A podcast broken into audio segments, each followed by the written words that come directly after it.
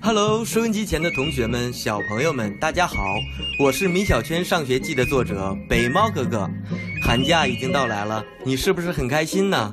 北猫哥哥在这里要祝愿大家寒假快乐哦！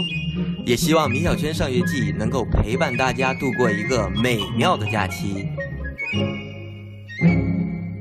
昨天的故事说到，米小圈发脾气，把耗子给赶走了。这一下。又会发生什么样的故事呢？欢迎继续收听《米小圈上学记》。顽皮可爱就是我，我就是米小圈。米小圈上学记，找耗子。三月十三日，星期五。好几天都没有看见耗子了。他一定是伤心了，再也不理会我了。今天我在小区里转了五圈，可还是没有找到他。耗子，米小圈错了，不应该这样说你，求求你回来吧。我只好求老爸帮我去找耗子，可是老爸说这是无理的要求。这为什么是无理的要求呢？难道我不见了，老爸也不去找我吗？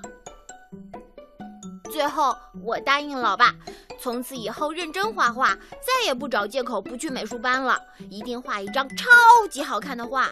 老爸这才同意带我去找耗子。我和老爸在小区里大喊耗子的名字，遭到了居委会奶奶的批评。居委会奶奶气愤地说。你们两个怎么回事？我们正在开展灭鼠行动，你们却让耗子回来，这不是捣乱吗？奶奶，你误会了，耗子其实不是耗子，耗子是条狗。我赶快解释。居委会奶奶可真是个好心人呐，听我说完，帮我们一起找起耗子来。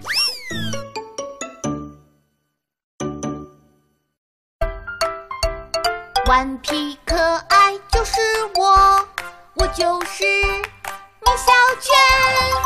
米小圈上学记，全都回来了。三月十六日，星期一。今天我喜欢的胡子老师没有来上语文课，因为姜小牙喜欢的莫老师回来了。我很怀念胡子老师。因为他相信我说的每一句话。语文课时，莫老师分给我们每个人一块喜糖，同学们都高兴地吃了起来。只有姜小牙没吃，他还是无法接受莫老师结婚的事实。下课的时候，姜小牙把那块糖给了铁头。可是，姜小牙，你为什么把糖给铁头而不给我呢？难道我们就不是好朋友吗？铁头拿着糖，正准备吃，我出现在铁头面前。铁头，我给你变个魔术吧。哦，好啊，好啊，是什么样的魔术呢？铁头很喜欢看魔术。我指着铁头的糖说：“嗯，是一个关于糖的魔术。你把糖借给我用用。”铁头把糖给我，我指着铁头的身后：“铁头，快看！”铁头转过头去，我迅速把糖扔进嘴里。铁头转过头来，我张开双手对铁头说：“铁头，你看，你的糖被我变没了。”铁头看了看我的手，又翻了翻我的兜，惊讶地说：“好神奇啊！”不一会儿，铁头突然明白过来，原来糖被我变到嘴里去了。放学后，铁头逼着我给他买糖，否则就再也不理我了。没办法，我不愿意失去这个好朋友，只好跟着铁头来到超市。铁头花光了我身上所有的钱，买了各种好吃的糖，开心的跑回家了。铁头啊，你以后别再说理不理我这样的话了，我肯定不理你了。啊，穷光蛋米小圈向家走去，突然我又听见了那个熟悉的叫声，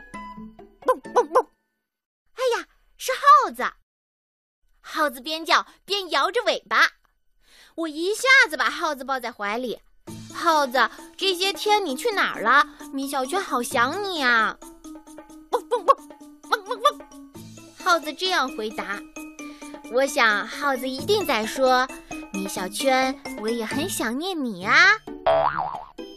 我身上已经没有钱了，没办法给耗子买吃的，于是我把耗子领回家去。老妈，我回来了。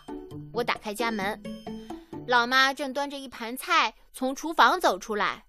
米小圈回来了，赶紧洗手吃饭吧。等一等，老妈，你看我把谁领来了？我把耗子抱起来给老妈看。汪汪汪！耗子跟老妈打着招呼。啊，狗！老妈吓得把盘子掉到地上，飞快地跑进自己的房间，关上了门。米小圈，快把狗带走！我没有想到老妈居然这么怕狗。老爸偷偷告诉我，老妈小时候被狗咬过，她有恐狗症。这个世界上还有恐狗症，我都没有听说过嘛。我站在老妈的门外说：“老妈，耗子是条好狗，不咬人的。”那也不行，快把狗带走。老妈，耗子很可怜的，求你了，我们就收养它吧。米小圈，有狗没我，有我没狗，你赶快把狗领走。老妈很强硬的拒绝了耗子。